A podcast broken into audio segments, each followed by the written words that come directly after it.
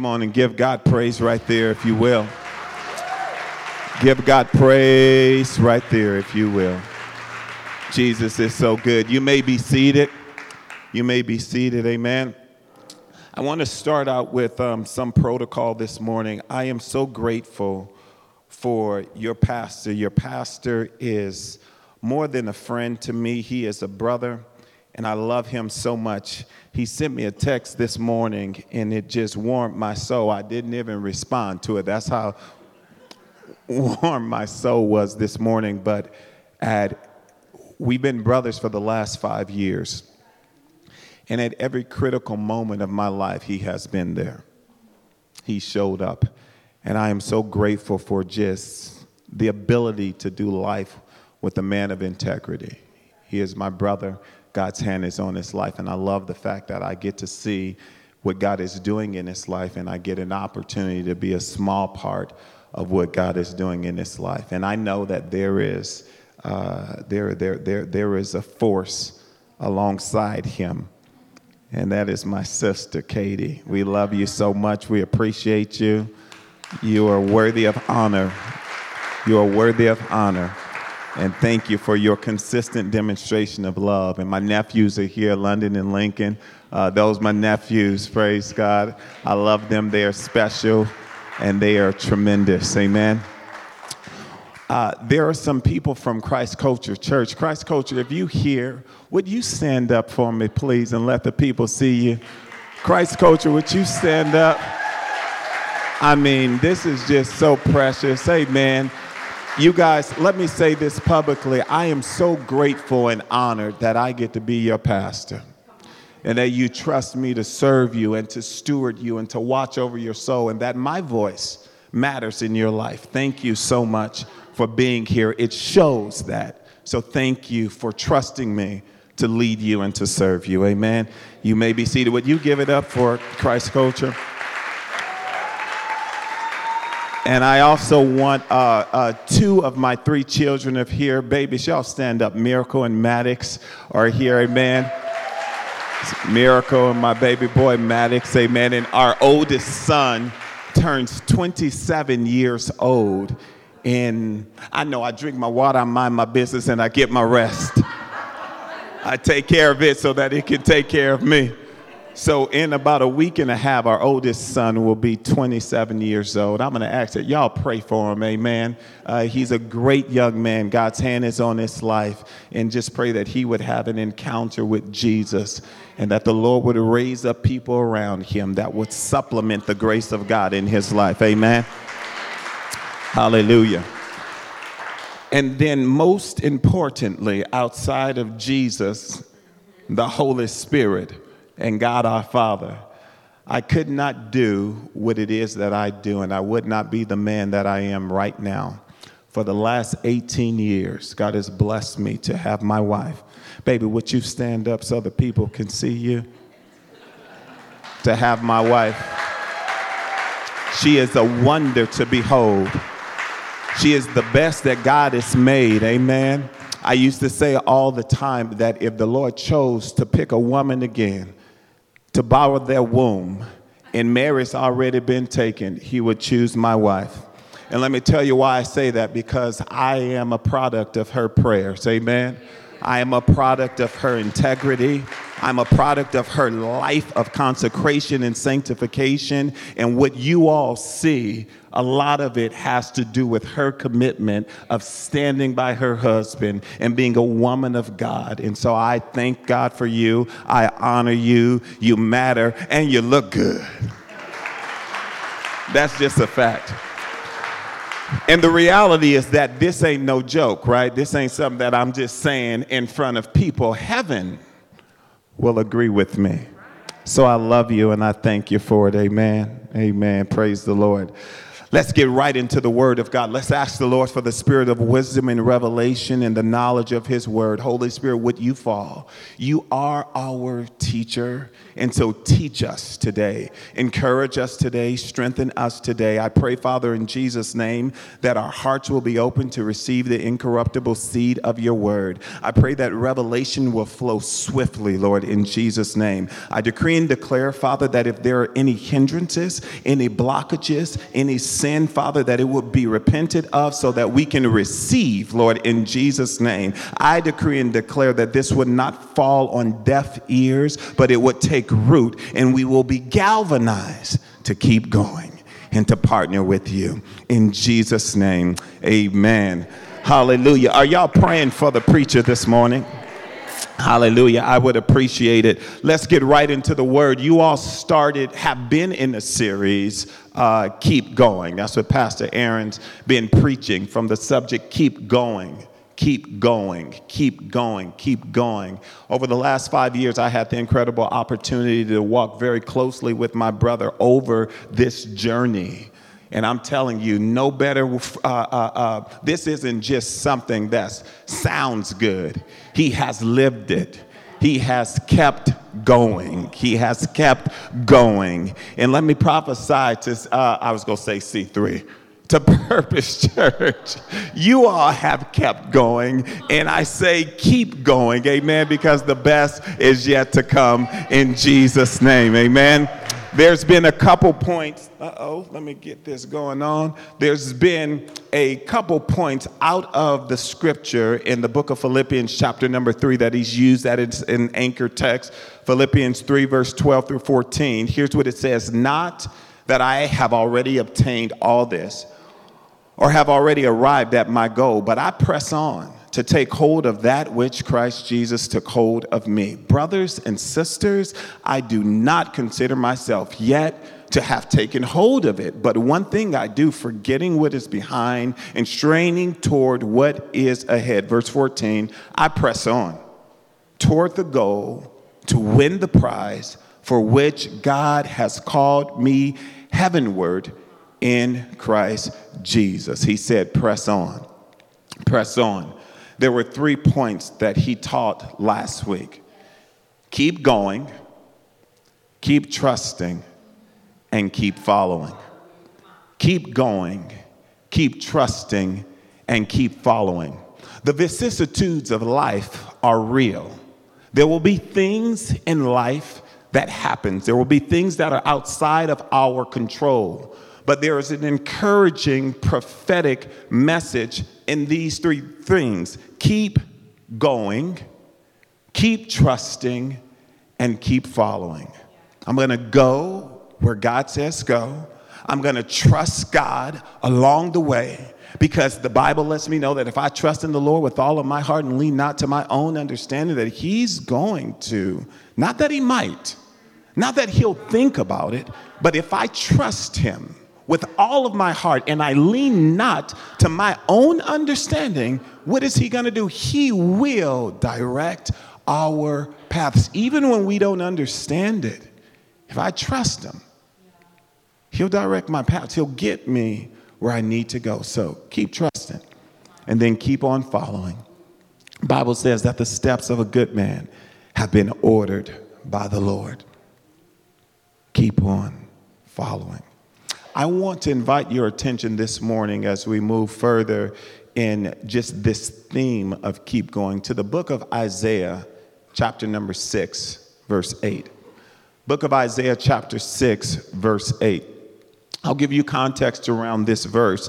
Uh, Isaiah chapter 6, verse 1 starts out by saying, In the year that King Uzziah died, I saw the Lord and then he goes on and talks about this experience, the prophet Isaiah, that he has with the Lord, right? And in this experience, he has a very powerful encounter where he beholds the glory of the Lord. And he comes to this point. He says, Oh my goodness, when I see the glory and the goodness of Jesus, I realize, man, I'm a man of unclean lips And then in that same moment, then there are coals taken off the altar, and God resolves the things that is unclean about him. This happens in the presence of God. And so he goes on, and then here we are at verse number eight. Then I heard the voice of the Lord saying, It's important to say, then I heard. He did not hear prior to this encounter. But once he had this encounter, he heard. I wonder if I can't hear because I need an encounter. What encounter do I need so that I can hear? If I can't hear, I need an encounter. And in that encounter, then God will resolve something that is preventing me from hearing. It hears what it is that Isaiah heard in Isaiah 6 and 8. He says, Then I heard the voice of the Lord saying, Whom shall I send? And who will go for us? And I said, with the same mouth that had just been purified, Here I am, send me. I wonder if he would have been able to say that had his mouth not been purified. So he has this encounter. Coals are taken, takes care of the thing. And then God says, Now I need somebody that I can use for my purpose. Whom shall I send and who will go for us? And I said, Here I am. Send me. I've had an encounter. Send me. I've been around your glory. I've been around your goodness. Send me. Saying, Lord, you can use me. Lord, I'm ready. Send me. I want to preach this morning from the topic partnering with God. Partnering with God. Somebody say, partnering, partnering. with God. Partnering with God. Very powerful thing. He says, Here I am, send me. Here's the definition the Lord gave me in terms of what it means to partner with God. Partnering with God, it is the selfless act of doing my part to accomplish the purpose of God no matter what. Let's put the definition on the screen, nephew. Here's partnering with God definition. It is the selfless act. My nephew go put it on the screen so y'all can see it. it is the selfless act of doing my part to accomplish the purpose of God. Watch this. No matter what. Can we all read this together? Like one wonderful congregation on three. One, two, three, read. It is the selfless act of doing my part to accomplish the purpose of God no matter what. That's what it means to partner with God. God always, in order to accomplish his will in the earth, he would use men, right? Not male, but male and female. He uses humans to accomplish his will in the earth. I want to share a quote by Abraham Kuyper. Here's the quote it says, there is not a square inch in the whole domain of our human existence over which Christ, who is sovereign over all, does not cry, Mind. There's not a square inch in all of human existence that Christ, who is sovereign over all, does not look with compassion and with mercy and with grace and says, Mine. We may look through different lenses, but Christ says, Mine, mine, mine, mine, mine. They are mine. They are mine. They are mine. They are mine. So the anchor of God's purpose in everything that we do is in these three words God loves people. God loves people. If we were to ask ourselves the question, why would I even want to partner with God? Because in all over the world, God looks through the lens of compassion and mercy and says, They are mine. God loves people. We may disqualify people, but God loves who we disqualify. We may be hurt by people and frustrated, but God loves the people that we hurt, and God loves us when we hurt people. God loves people. It is who He is, it is not going to change. Here's how I know John 3 16. We all know this. But the money resides in 17 also. 3 and 16 says this For God so loved the world that he gave his one and only Son, that whoever believes in him shall not perish but have everlasting life. Why did he do it? Because he so loved. He so loved the world so when Abraham Kuyper says that they are mine through the lens of Christ, we can validate that through scripture because God so loved the world. And not only did he just love the world, he did something to demonstrate his love. He gave his only begotten son. So we've got to be grounded and anchored into why we want to partner with God. Here's verse 17 For God did not send his son into the world to condemn the world, but to save the world through him. And so, if God's going to do that, he needs some partners. God needs some partners. God needs some people to dispense his love. Here's a quote is that we get to partner with God to dispense his love. It's not a grievous thing like, oh my goodness, I gotta, man, I gotta, I gotta do what God called me to do. You know, gotta get out here and start witnessing. No, it's a joy that we get to partner with God. And the cool thing is that it can be so unique, and we're going to talk about this in just a moment, that doesn't necessarily fit in the box of our own preference or in the box of our own experience. God can use you anywhere as his partner to let people know that they are loved in tangible ways, in different ways. That's the purpose of it.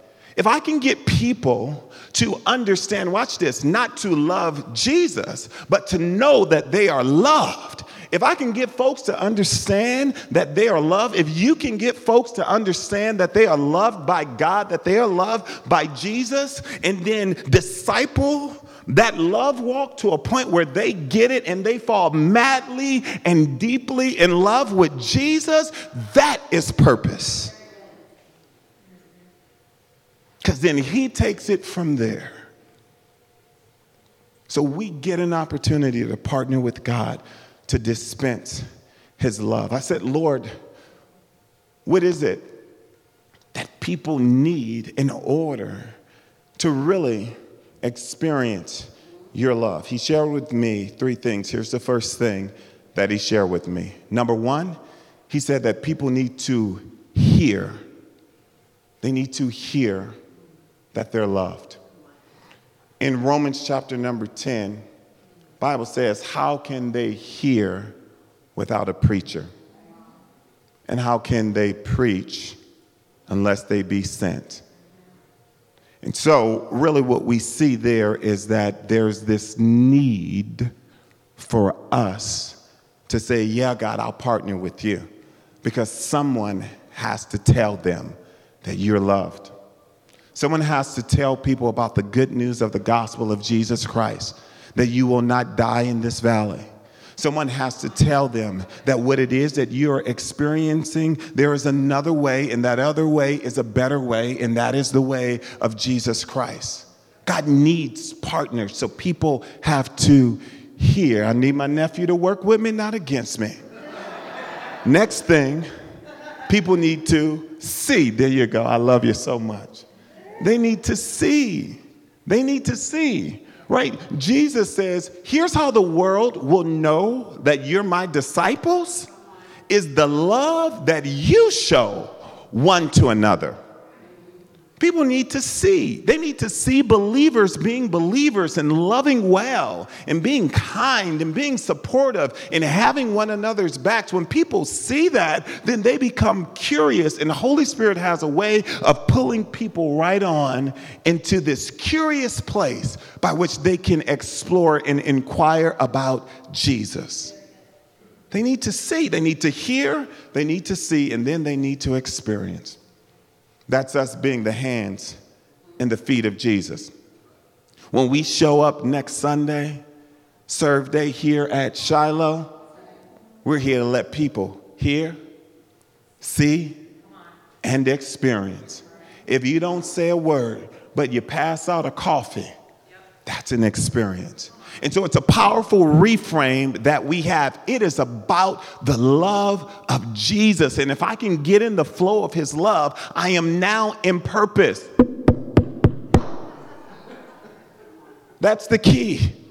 Let me get in the flow of his love. It's like getting in the flow of a river, right? And the river goes through, and the river starts to flow, and it hits some rocks, and then it hits some leaves, and it hits some area. It's current, but it's all in the same direction. And so then discovering God's purpose for my life is I'm gonna jump in the river of his love. That is his overall purpose and why he does what he does. And I'm gonna say, Lord, I'm flowing with you so that people can hear, see, and experience experience the love of Jesus, whether that is singing, whether that is preaching, whether that is running a business, whether that is making movies, whether that is writing scores, whether that is working in the nursing home, whether that is driving for Uber or Lyft, whether that is running an ice cream shop, whether that is being a gamer in the space, whether that is working as a travel agent or a taxi, do if they even have taxis anymore. But whatever that is,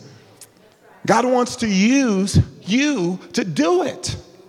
He wants to use you to do it. He wants some partners. And so here's my first question. My first question is this Will you accept the invitation to partner with God? Will you accept the invitation to partner with God? I got to think about it. You know, sometimes this seems like, sure, yeah, I'll do it. God, sign me up. I'm all in. I'll partner with you. But sometimes we come back and we're like, I just don't want that partnership point. Like, I'll partner with you on this, but I'm not eyeing into that.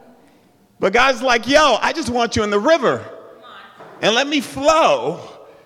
I know the way that you take right? This I've ordered your steps. You can't order your steps. It is a risk to order your steps. I've ordered your steps.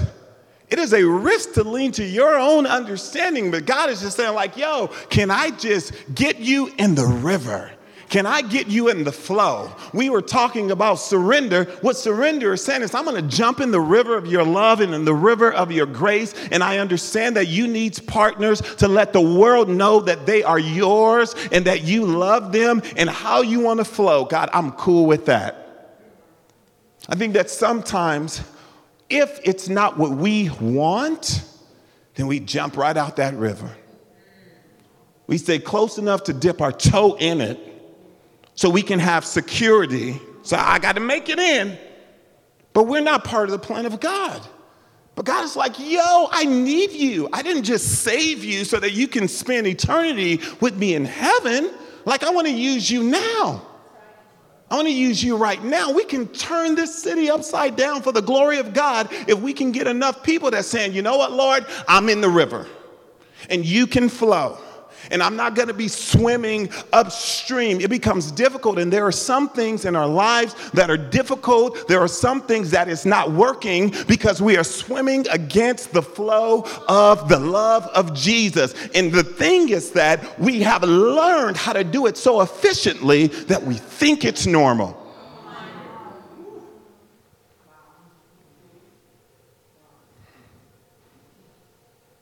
We've learned how to do it. And the world applauds those efforts. And Jesus is saying, My son, when you go to Purpose Church, I want for you to release a word that is not just about the church, but I need the apostolic anointing to come upon you and release it again, the region that I don't want you swimming against the flow. May we get to the point of surrender and say, Lord, I'm jumping in the river of your flow and I am going with you because I want to be a partner with God. So, will we? accept the invitation to partner with God. Let's go back to Isaiah 6 and 8. He says, Then I heard the voice of the Lord saying, Whom shall I send and who will go for us? He throws out this invitation. I need a partner. And he said, Here I am, send me. He did not ask, Well, where we going?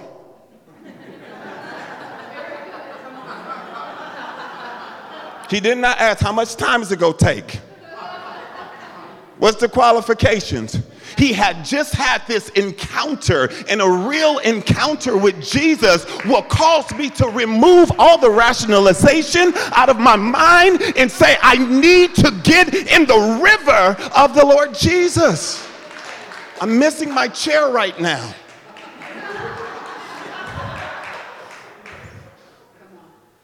The reason why we rationalize because we hadn't had that encounter. Man, it's crazy. He goes through, he does not come with a list of demands. He doesn't come with a list of questions. He doesn't come with, show me the plan. He doesn't come with, I need to understand, but I'm, he does not do this. He simply responds, Here I am. Send me. Send me. I'll be your partner, God. I'll be your partner. You need somebody to serve coffee? Sign me up. You need somebody to bake cookies? Sign me up. You need somebody to run the Kinko? Sign me up. You need somebody to run the wire? Sign me up. Whatever it is, sign me up. We can do that when we've had an encounter and we are in the river of God. Here I am. Send me. Let me say this as a bold statement. Without partners, the purposes of God will not be fully seen in the earth. It's true. Oh, God's sovereign. He can just do what he wants to do. Yeah, he's sovereign, but he has a plan and he has an order and he has a pattern. And when we follow God's way, then we get God's best. Somebody should tweet that. Put it on the face space. You cannot get God's best if I don't follow God's way. It won't happen. And so we, we, we want the purposes of God, but I, it's got to kind of be like my way. Got to be on my terms, got to fit my schedule. And the challenge is that not only just external culture, but church culture supports this. May we surrender. May we surrender so we can turn this city upside down for the glory of God. Otherwise, we're seeing we're, we're limited in terms of what we can experience. We read the Bible, man, I want to see signs, miracles, and wonders follow them that believe. That is what the Word of God says. But we have been so indoctrinated by the culture of self. It is not external. What the Lord showed me in the Spirit is that it is internal. It is things that have come through the eye gate and the ear gate, and it's made its way in. And it has created a culture on the inside of us that has said, I will partner on my terms. God forbid. Paul asks this question Shall I continue in sin so that grace may abound? That's really what it is. If it's what I want in my way, and God is like, Yo, I need partners. Sin doesn't have to be this big, massive thing. Maybe it's just a little thing where God say, hey, could, could you make the coffee? Lord, you know it's an anointing on my life to be the bishop. I'm not fit to be out here on no coffee. I am a bishop, you know. God is like, Ken, hey, hey, I need for you to work the, work the slides. I am going to the nations. I have seen my destiny. You see what I'm saying? But God is like, yo, I need you to do this. it's true. Let me show you how, how true it is. Is that the purposes of God are limited without partners. Second Chronicles chapter 7, verse 13 through 14. And the NIV says this When I should, this is God talking. When I shut up the heavens so that there is no rain, or command locusts to devour the land, or send a plague among my people. Watch this. If my people, his partners, if my people, his partners, those who have chosen to partner with God, if my people who are called by my name will humble themselves and pray and seek my face and turn from their wicked ways, then will I hear from heaven and I will forgive their sin and I will heal their land. God needs partners.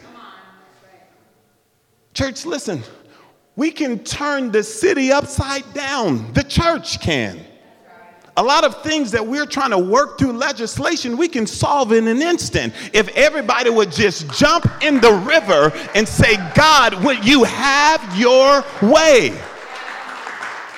We can eradicate homelessness. We can care for the widows. We can make sure that there is opportunities for everybody to experience God's very best if we would just get in the river and say, Lord, I'm your partner. I'm your partner, and I want to see your kingdom come and your will done in earth as it is in heaven. God needs partners. So here's what we've got to understand is that God used this man, watch this, through the vehicle of purpose to accomplish his will. God used this man, mankind, through the vehicle of purpose to accomplish his will. That's why it's so important that our mission here at Purpose Church is to know Jesus and to discover his purpose for our lives because that is an anchor in partnering with God. God uses man through the vehicle of purpose. I remember starting out, uh, I've been saved for a very long time, and this year I celebrated 26 years as a communicator of the gospel. And like, like, like saved. You know what I'm saying? Like pre pre preaching, preaching. Like not on the river, out the river. You understand what I'm saying? Not on the river. Like I have been all in for a very long time. And so I knew at a very young age that God's hand was on my life and that He would use me to communicate the gospel of Jesus Christ. But I also knew that there was a transversal anointing on my life and God would use me in the marketplace and He would send me around the globe. I knew that at a young age. And at 43, God has done just that. He has used me effectively in over 60 countries on six of the seven continents to do work in the marketplace to the glory of God. God has sent me around the world living the first class lifestyle without paying the price to the glory of God. God has allowed me to preach the gospel and to plant churches and to go from churches that are large and small and uh, Presbyterian to Pentecostal to non denomination to Baptist and holiness to black and white. All of these things God has allowed me the great honor of doing. But it didn't start that way. No, no. I just made it. And people ask me, oh, oh, Pastor John, what's your secret to success? Partnership. I got in that river and stayed. Now, there were some seasons where I started swimming upstream, you know, but I'm, I'm, like, I'm like this kind of believer, right? It's like I'm swimming and I realized, like, oh, no, there's too much for me. Back in the flow I go, right? You see what I'm saying? Where's uh, Link? Come here, nephew. Come here. Come help your uncle preach real quick. Come help your uncle preach. Give it up for my nephew. All right. So here's what it looks like. I want you to swim, swim, swim upstream. Come on, come on. And for a while, it's normal until you keep going, keep going, keep on moving. And so you're doing all of these things, but he's not going anywhere. So he's exerting all of this energy Watch this. And remember his movement of swimming. He's now going upstream. And you remember for a while he was moving until everything stopped in his life but he kept on moving. And because his arms are moving, he thinks he's doing something, but he's going absolutely nowhere. And God will allow us in this posture for a while for a while because he loves us so much. And at some point, you go see, hold on, I'm not where I should be. This is not happening because you're swimming upstream. And God's like, I need you to turn around. Now, when I get back in the flow, now I want you to swim. Then you start moving again. Then you start making progress again. That is the posture. Thank you, nephew. That's the posture that it looks like to partner with God. It's like we can be doing all of these things, but you're not doing anything for God. I'm doing this in the name. Jesus said, I will say to you, Depart from me, workers of iniquity. You are swimming upstream. You are not doing it my way. So depart from me. But Lord, we cast out demons in your name. We laid hands. You did these things because this is potent, but you are disqualified. Somebody say, like, yo, I'm about to bust a you. and I'm getting in the river. You know what bust a you means? Repent.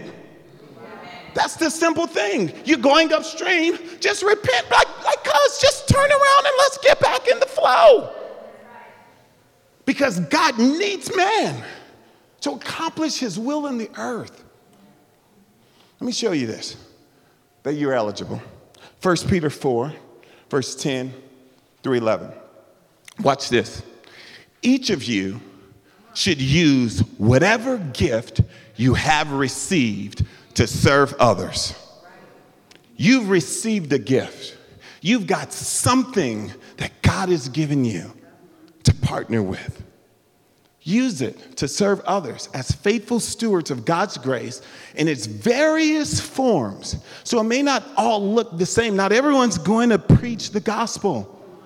And not everyone's gonna play and sing, but there will be anointed purpose to set the table. And you're over here setting the table, and God, and, and, you're praying over it, and God is using your prayers, and someone is coming and taking communion. And when they take it, then the body of the Lord Jesus conflicts with any sickness or disease in their body, and then they wash it down with the blood because you were in position. It is a risk. That is what the flesh and the enemy wants. The enemy wants us out of position position because when we are out of position, we cannot experience the fullness of the grace and the goodness of the Lord Jesus. So in verse 11, if anyone speaks, they should do so as one who speaks the very words of God.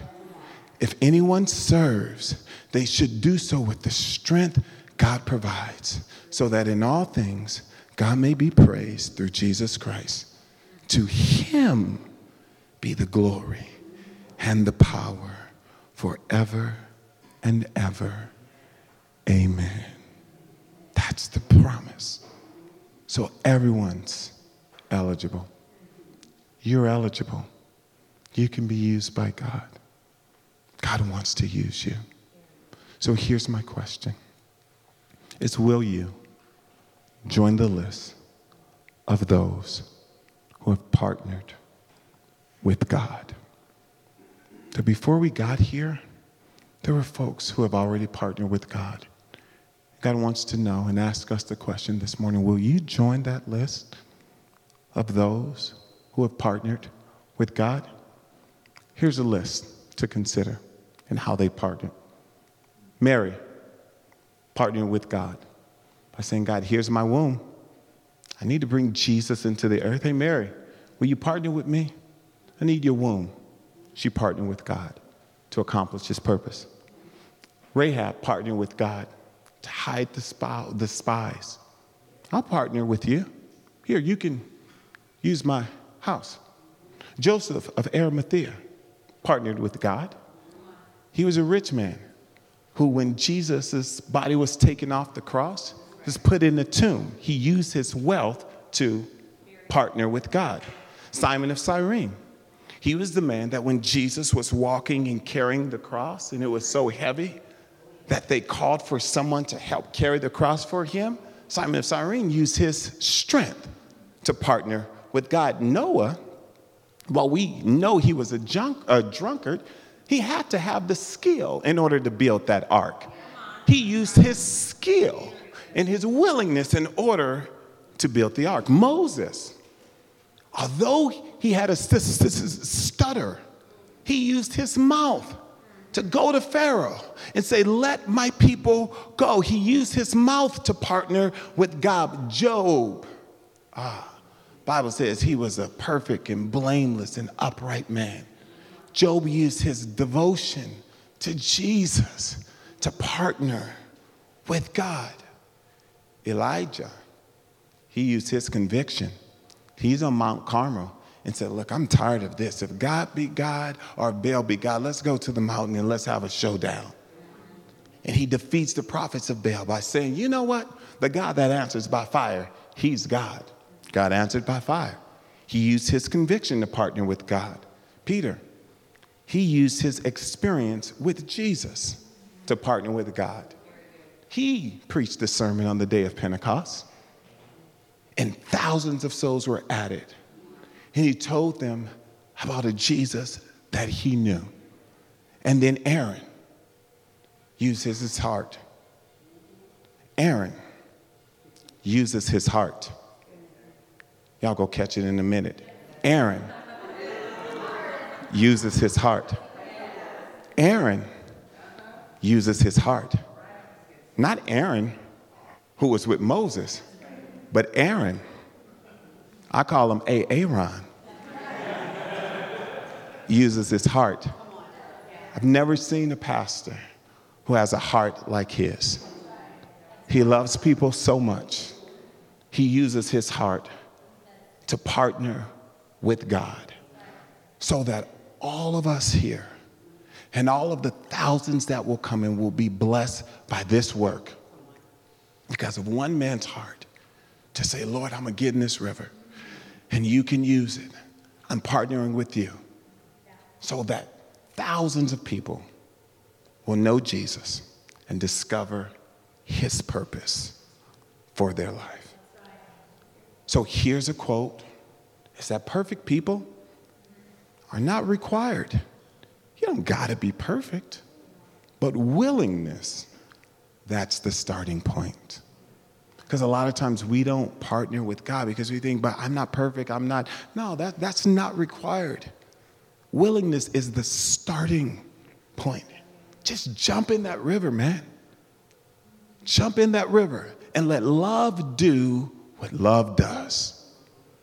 And then, when you get in that river, just go with the flow. Surrender. We're not going to swim upstream, we're going to surrender. And then what happens is we've got to know that when we are partnering with God, that there's an enemy out there that doesn't want to see the purposes of God come to pass. And the enemy wants to disqualify us from partnering with God. That's what he wants to do. He wants to get us swimming upstream so long, ultimately, that we get tired and we say, This isn't worth it, and then we get out the river.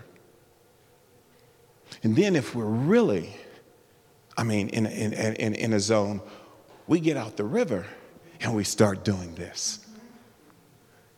The same thing that we did when we were in flow, but the challenge is that God's not in it. We're out the will of God doing this. And the enemy wants us in that posture. It's true.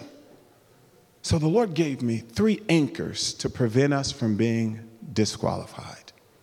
Anchor number one selflessness. Selflessness. If we were to be selfless, we can't be disqualified. And we've got to stay at it. Selflessness. Matthew 16, verses 21 through 26. It says this From that time, Jesus began to show his disciples that he must go to Jerusalem and suffer many things from the elders and chief priests and scribes and be killed and be raised the third day. Then Peter took him aside and began to rebuke him. Imagine that, Peter rebuking Jesus. Far be it from you, Lord. This shall not happen to you. Now, Peter meant well. He loves Jesus so much. He's like, No, Jesus, you can't do this. You can't do this. But then here's what Jesus says. But, but he turned to and said to Peter, Get behind me, Satan. He didn't even come straight to Peter, he comes straight to the spirit of it. Get behind me, Satan. You are an offense to me. Watch what he says for you in verse 23 For you are not mindful of the things of God, but the things of men. What does it mean to be selfish? I'm not mindful of the things of God, of the purposes of God but the things of men. Then Jesus said to his disciples, If anyone desires to come after me, let him deny himself and take up his cross and follow me. Says, I want you to be selfless. Deny yourself. Take up your cross and follow me. Get in my flow. Trust that I got you. I love you. Just get in my flow. I got you. For whoever desires to save his life will lose it, but whoever loses his life for my sake will find it. Trust me. I got you. I got you. It's what Jesus is saying. You can partner with me. I got you. For what profit is it to a man if he gains the whole world and loses his own soul? Or what will a man give in exchange for his soul? I pray in Jesus' name that we would lay hold of selflessness so that we are not like Saul and disqualified from partnering with God. Number two is submission, James chapter 4, verses 6 through 10. But he gives more grace, therefore, he says, Therefore, submit, uh, God resists the proud, but gives grace to the humble. Submission, submit comes from a Greek word, sub, S U B means under right? Mit, mitzo. So to get under the mission of God, meaning that He's my covering, I'm under His mission. His mission is His will, His mission is His way, His mission is His word. I'm gonna get under that mission. That's how I stay qualified. That's how I prevent from swimming upstream. Then the Bible says that he gives grace to the humble. He resists the proud. So you remember when I was resisting my nephew? Resisting him. It's this in the book, right? But here's what he says Therefore, submit to God, resist the devil, and he will flee from you. Draw near to God, and he will draw near to you. Cleanse your hands, you sinners, and purify your hearts, you double minded. So, what do I do when I find myself out of submission? Is I just simply turn and say, Lord, here I am. I want to get back in your flow. I want things better in my life. I want things better that I don't even know is, is, is bad right now because that's the challenge. Is that until I'm tired and burnt out, I think I'm good. Until everything starts falling apart. And Jesus is just saying, like, yo, just turn back and get in the flow, please. Otherwise, I will have to do what I said.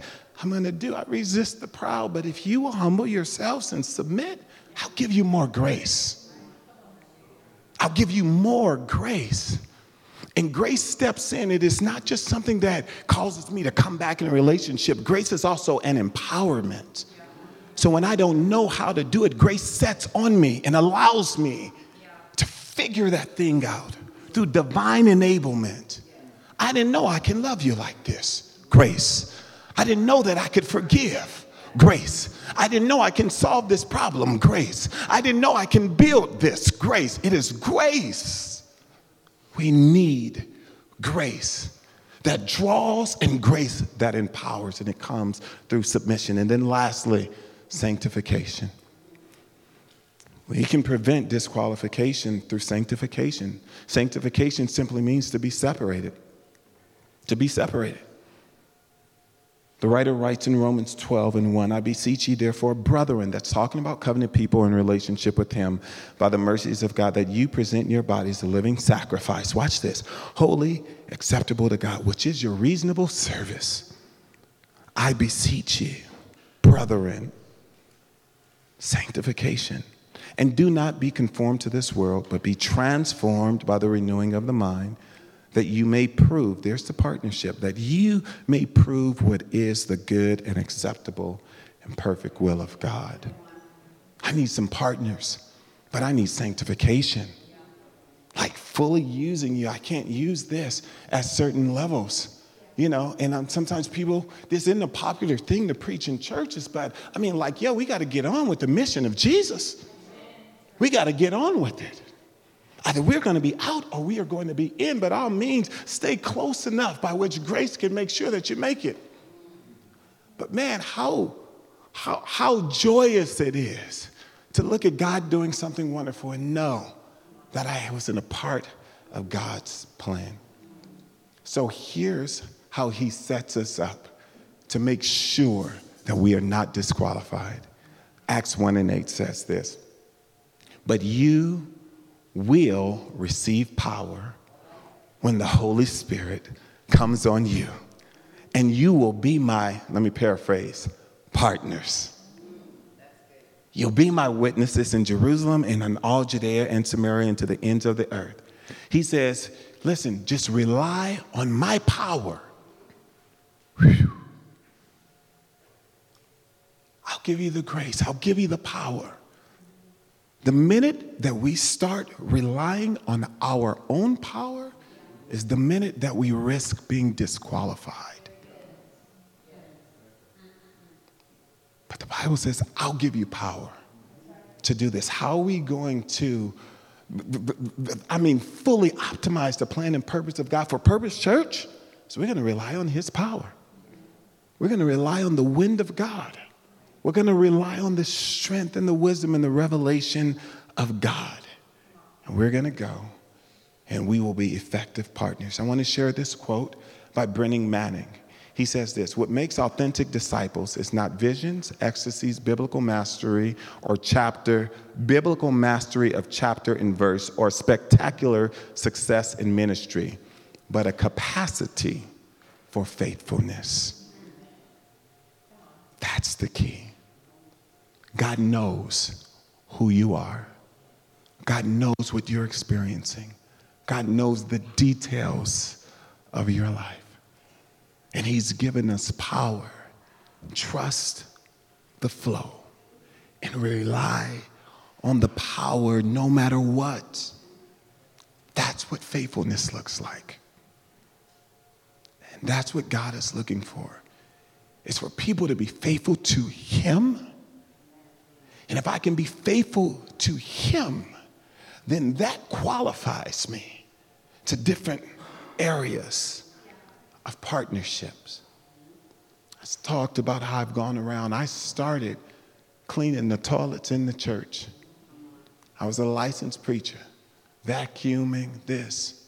I would go around and pick up my pastor's dry cleaning. People call me a flunky. I don't care. But I stayed right there and I learned to be faithful.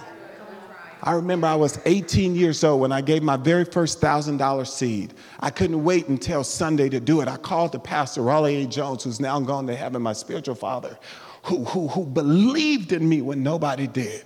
And I said, Pastor, I got my thing. He said, You got to wait. I said, I can't wait. I'm too excited. He said, Meet me at Shoney's.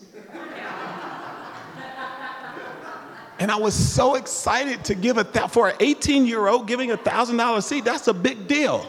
But how many of you know that that one seed broke wealth out over my life? Partnership, faithful. And I start praying. God gave me a prayer to pray after that one act of faithful. And the prayer I prayed, Lord, make me a distribution center of heaven's resources. You want to go out to eat with me because I got the check.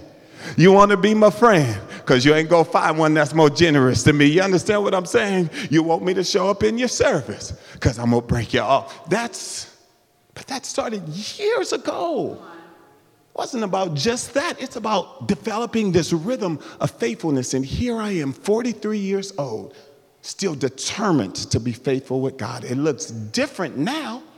I got to do harder things now. I got to say things. I have to do certain things. But God Almighty, I'm going to be faithful because I am a partner with God.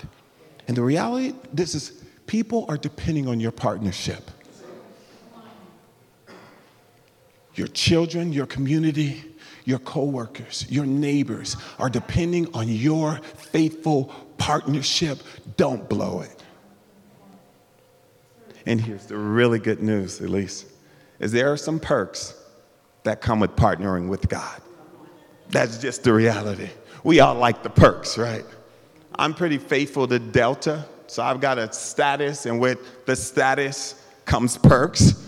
And so I, am faithful, my position changes, and then the perks match my status.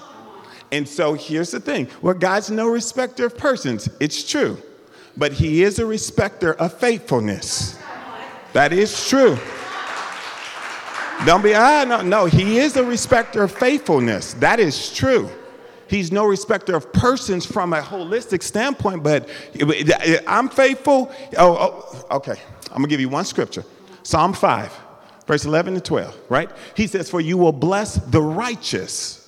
Will you cover him with favor as with a shield? The righteous. Because we say favor ain't fair. Sounds good, but not necessarily biblical. It's very, very fair. It is very fair. There's a dimension of favor that applies to everybody, but there's another dimension that when I am faithful and I am walking in righteousness, then I've got a right to leverage favor in certain areas. Y'all need another scripture. Psalm 84, 11 and 12. He says, No good thing will I withhold from them that walk uprightly. So if I am not walking up, there are perks that come with partnering with God. That's the point. And so here are the perks. Very simple scripture. We know this one Matthew 6, verse 31 through 33. We sometimes are not willing to get it because, Lord, you know I got needs, and Lord, you know where I'm at, and you know what I'm feeling. And I'd rather go out and, and build this business than build your church. And I'm not saying that it's either or, but it's saying, Lord, I'm going to trust you in the river. And if I can get in the river, you can help me to build a business that in two and a half years make a million dollars and build a church.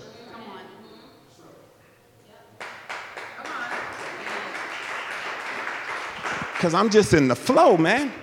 I'm in the flow. So he says, Don't worry about these things, saying, What will we eat? What will we drink? What we wear? These things dominate the thoughts of unbelievers, those who are uninformed. But your heavenly Father already knows all your needs. So, verse 33 seek the kingdom of God above all else. Basically, he's saying, Partner with me, inquire of me, get in the flow above all else, and live righteously. And he will give you, he will give you everything that you need. It's perks to partnering with God. I want us to start a rumor, Purpose Church. Here's the rumor that I want for us to start is that as we partner with God, may it be said of us, but when they did not find them, they dragged Jason and some brethren to the rulers of the city, crying out, Here's the rumor. These who have turned the world upside down have come here too. May it be said of you that you are a church of people who have partnered with God to help people know Jesus and to discover purpose for their life. You do that, you're going to turn this city upside down. Give the Lord praise. Let me pray with you and for you. Father, in Jesus' name, would you allow this word to be transformative? Allow it to take root in our hearts. And Holy Spirit, will you allow us to do whatever it takes to get back in the flow? Back in the flow. Some will jump in the river so that we can be your partners. Would you do that for us, Lord? In Jesus' mighty name. We love you and amen.